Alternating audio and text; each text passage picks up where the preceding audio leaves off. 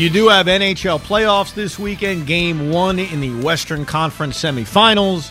You've got the Eastern Conference semifinals beginning on Sunday, and then Monday night at 7 o'clock for the second consecutive year, the New York Islanders begin round two, the real round two of the NHL playoffs, even though it, it sort of does feel like round three, considering they've already played two playoff series.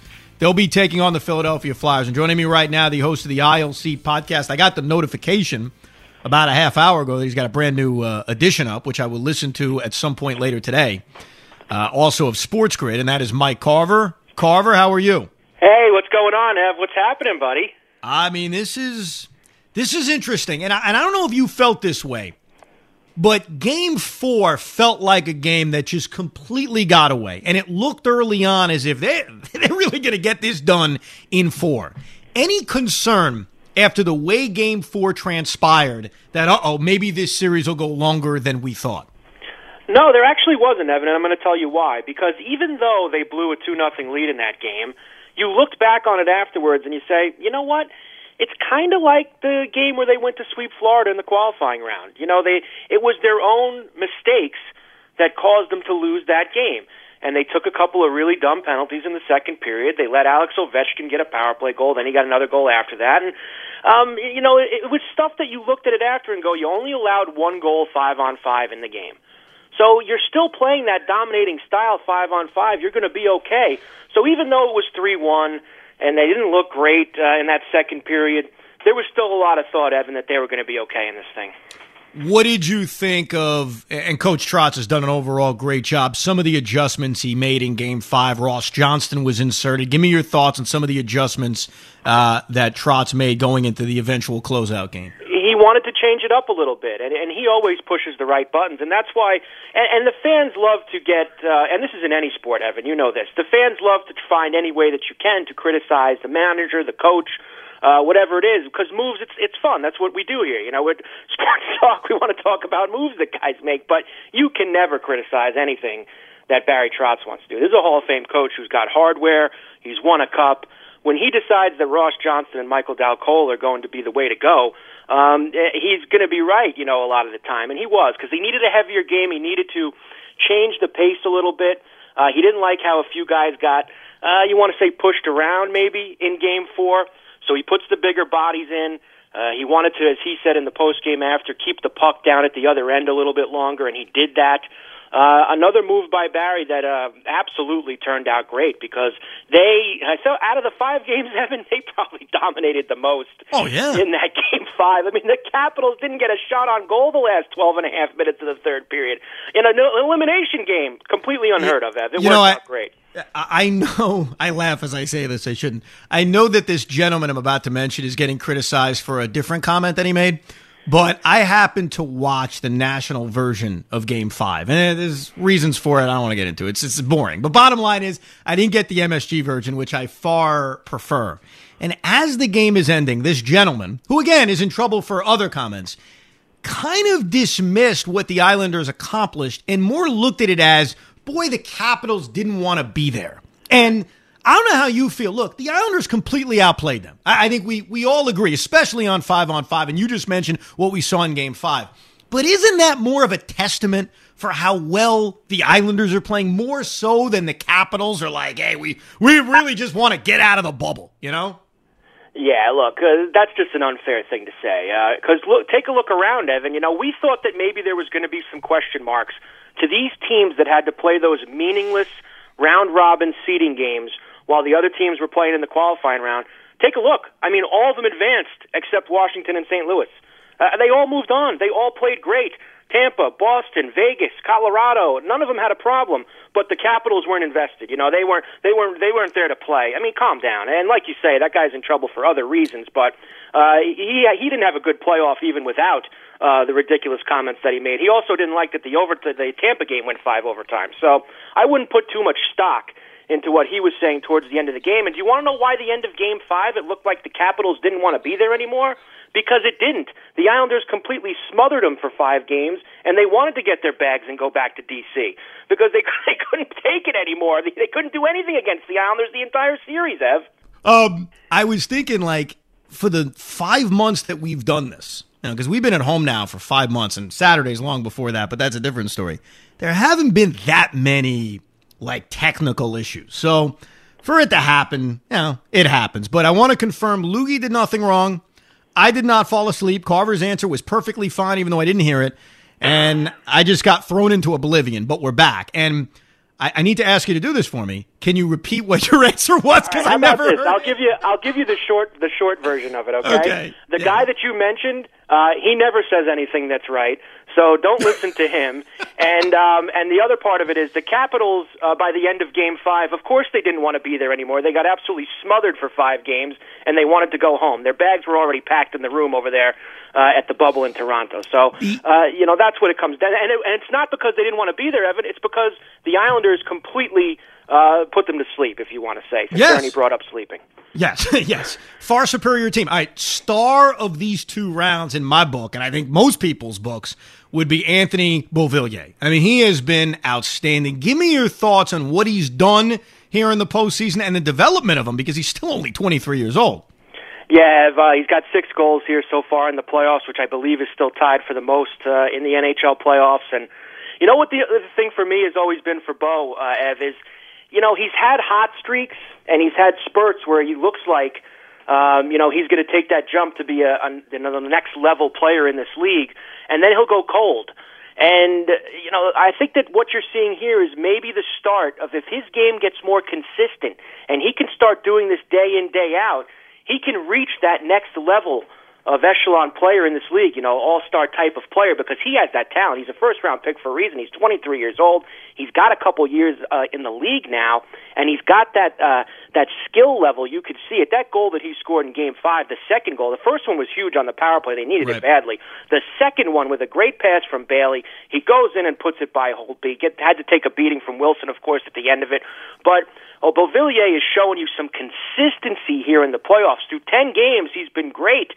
And if he continues to do that, uh, sky's the limit for this kid. He's going to join. You know, when people talk about you talk about stars in this league, Evan. Right now, when you look at the Islanders, you know, people are going to say, "Well, Matt Barzal, obviously." Uh, Beauvillier has the kind of skill where if he gets more consistent, you'll start putting him in that conversation as well. Well, I want to go back to that first goal you mentioned because it was a power play goal, and their power play has been, to put it mildly, it hasn't been very good through the first two rounds. Uh, your confidence level with the man advantage, I thought that was big, especially to take a one nothing lead in the game. But how about where their power play is right now? I mean, it's not good. I mean, it hasn't been good for a long time. Uh, it doesn't matter who the power play coach is. It doesn't matter what they try. Things just never seem to work out for the Islanders on the power play, but like uh, the other night in Game Five, Evan, what you want to see is, you know, in a big spot, try to get one. You know, every once in a while, I think they were two for twenty or two for twenty-one in the entire series. I mean, that, that's not going to cut it. But at least that for the, both of the two power play goals they had were huge power play goals because Yeah. the one they had in Game One got them going, and then the one that they had here in Game Five got them going and gave them a one nothing lead. So you know it's it's hard to go out there. Everybody wants to score every time you have a power play. Uh, it, just the way that it is, but it's not going to happen. But you got to be a little bit better than they've been. Try to keep going. They've been moving the puck a little bit better.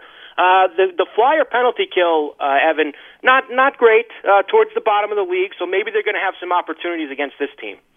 All right, let me ask you about the Flyers. Obviously, last night, just watching this game as a fan, I, I was hoping the Canadians would win, go to a game seven, and we'll see what happens after that. There's a Flyer team that went into the round robin and earned themselves a number one seed. And we kind of forget that because the Islanders and Rangers were involved in actually playoff games in the qualifying round.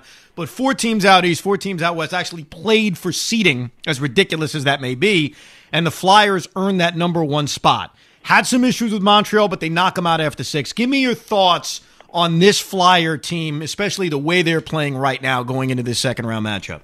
You know, I know that they were the one seed, Evan, but let, let's just say it this way: in the Metro this year, and when they started this restart up in Toronto, there was not a lot that separated the four or five teams at the top. Whether you talk about Washington, Philadelphia, Pittsburgh, the Islanders, uh, Columbus, there wasn't a lot that separated these teams in terms of the standings uh, when they started this thing up. So the Flyers got into a good situation where they were the fourth best team in the East by point percentage. They got into the seeding, and whereas some teams maybe didn't take it very seriously, Boston, Tampa, etc., Washington. The Flyers did, and they end up winning all three of those games, and they become the one seed. The Flyers are not as good uh, as the Boston Bruins. They're not as good as the Tampa Bay Lightning, but because of the round robin, they're the one, and the Islanders get them now.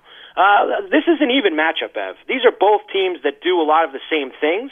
Uh, you're going to see that. They're both going to want to grind it out, play low scoring games. I'm not overly impressed with what the Flyers did here against the Montreal Canadiens. Now, I give the Canadiens a lot of credit. They played with a ton of heart. Out of the 22 teams that were in this thing, they probably had the least talent out of the 22. They beat the Penguins in the qualifying round, and they pushed the Flyers to six games. I don't know what that says about the Flyers, but they haven't scored a lot of goals. They're big players like Claude Giroux, Sean Couturier. They have not been filling the net for them. They've got some other. You know, uh, Voracek had, I believe, four goals in the series, so he was pretty good for them. Uh, Kevin Hayes, former Ranger, going to see a lot of him. Uh, Van Riemsdyk, he got scratched in one of the games, so he hasn't been great. And Provorov is unbelievable on the D line. And they've got a young netminder in Carter Hart, who got a couple shutouts in the Canadian series, and he got a lot of bouquets thrown his way. But let's be fair, Evan. He played a, a great defensive style in front of him, and against a team that doesn't have a lot of talent. So I think there's still some things to learn about Carter Hart and this Flyer team, but it's a very even matchup with the Islanders coming up. And he's still so young. I mean, I think he just turned 22 last yes. week. Yes, so very young goaltender. Yeah, yeah, that and he could get rattled here because you saw he, he had the shutouts in the games where he didn't have to do a lot of work. Let's he didn't make any bell ringing saves in that game in those two games where he got the shutouts. Now the game he almost got pulled uh, in the game uh, that they lost, game uh, five, I believe it was, and then game six he did make some big saves last night for them. But I, I just don't think that he's not Carey Price here. I mean, you're not facing Carey Price or the old Dominik Hasek or something like that. He's still a very young, talented goaltender in this league who's in a big spot like this for the first time. I think there's going to be opportunities here for the Islanders. I, I tell you one thing to give the Flyers a lot of credit, and we know something about this. Not that this guy's as good as Trotz, but Alain Vigneault makes a difference. I mean, we've seen that in his visits to the Rangers, obviously now in Philadelphia. I mean, this is their first time getting out of the first round in like eight years, and so they do have themselves a very capable head coach running the show right now. Oh, absolutely. Vigneault is a great coach, and, and you've seen him go to places and immediately turn fortunes around. When he went to Vancouver, he would eventually get them to a Stanley Cup final. When he went to the Rangers, he would eventually get them to a Stanley Cup final after Tortorella could not. Now he goes and takes over the Flyers, and already you have seen a ton of improvement in them. But here's the one thing that he does: he gets there, Evan. But what hasn't he done? Win it. He hasn't won it. So he he gets there. He improves teams. There's no question. Very good coach in the league. But I still think you have to give a coaching advantage to the guy on the Islanders bench who is, uh, you know, this isn't being biased in the New York area or anything like that. You'll, you could talk to national people around the league or even in Canada. He is the best coach in the National Hockey League, and he's on the Islander bench. It did take him a while to win it, too, though. You know, sometimes it does take a while. sometimes it does. I'm just being fair here. it does take a while, but he's had a lot of trips to the dance. No, and, and look, what we saw from him taking over the year before to the year after, and forget about losing uh, the Pajama Man. I mean, they went defensively from one of the worst teams in hockey instantly to one of the best teams in hockey. So we've already seen the impact that Coach Trotz can have. He's had a major impact on this franchise. He has changed players on this team. You've seen a difference in their game. The guys that I've seen, the two guys that probably owe the most to Barry Trotz have are Brock Nelson, who has become an unbelievable two-way player in the Barry Trotz system, and defensively Adam Pelech. Because Adam Pelech, I mean, you see what happens when he wasn't in the lineup oh, in uh, yeah. February and March. They were lost out there uh, without Adam Pelech. He is such a glue, but, but with all three of those pairs, he is such a glue for them, having him in the lineup, and it all happened once Barry got there. So he's changed a lot of guys on this team, and he gets everybody to buy in, Evan. 1 through 20 on this Islander team, everybody contributed to what they have done against Florida and Washington right now. They stay healthy, they're going to be in good shape. It, I think in the in this series against Washington, the only scheduled back to back we were going to get is if it went from game six to game seven. In this next round, not only would there be a back to back from game six to game seven, if I'm not mistaken, I think there's a back to back between game two and game three uh, in this series. What do you yeah. think of that? Yeah, uh, there's two back to backs if this thing goes seven games, and it's the same thing in the Boston and Tampa series. Here's what's going on, Evan. Um, you know, I don't know if you heard the Dallas Stars coach Rick Bowness the other night after the game uh, when they beat uh, who they eliminated Calgary he was kind of saying, you know, this isn't easy here. I mean, all the guys are dealing with it. Um, you know, we know that there's a job to do. but it's not easy living in this bubble. And I think, Evan, there's a little bit of you know, they want to get this thing done as fast as they can. I know Sure. that they have some tentative dates out there that they want to hit. They've gained themselves three days here. They were supposed to start the second round on the 25th. They're going to end up starting it tonight with the Colorado Dallas series. I think, Evan, there's just a sense of, you know, if we have an opportunity and series ends early, and, and even with the back, I know that that doesn't really play into the back to backs, but I think they want to. They're not. They don't have to travel, Ev, too. So you guys are there. I think if you polled all of the coaches and the players, I think that they probably want to do this because they want to get this thing over with as quickly as they possibly can. I think that that factors in too. You know, I, normally I wouldn't think much of it, but I guess it was a few weeks ago when it came out about the little ping pong tournaments the Islanders are having. Yeah. Normally I'd say, ah, that's cute, that's fine, whatever. I think in an environment like this, guys getting along, guys with that focus on the mission and not thinking about, hey, when the heck am I going to get out of here? And Yeah. we'd understand why guys would think that. I mean, they're away from their families, I get it. Seeing that video gave me even more hope, saying, you know what? If these guys are buying in and they're all getting along and they're having a good time, that's a very good sign because I think that's a part of what it's going to take to win a championship, not just in the NHL bubble, but in the NBA bubble too. And that's the commitment to we got a job to do, and I'm not rushing to get the heck out of here.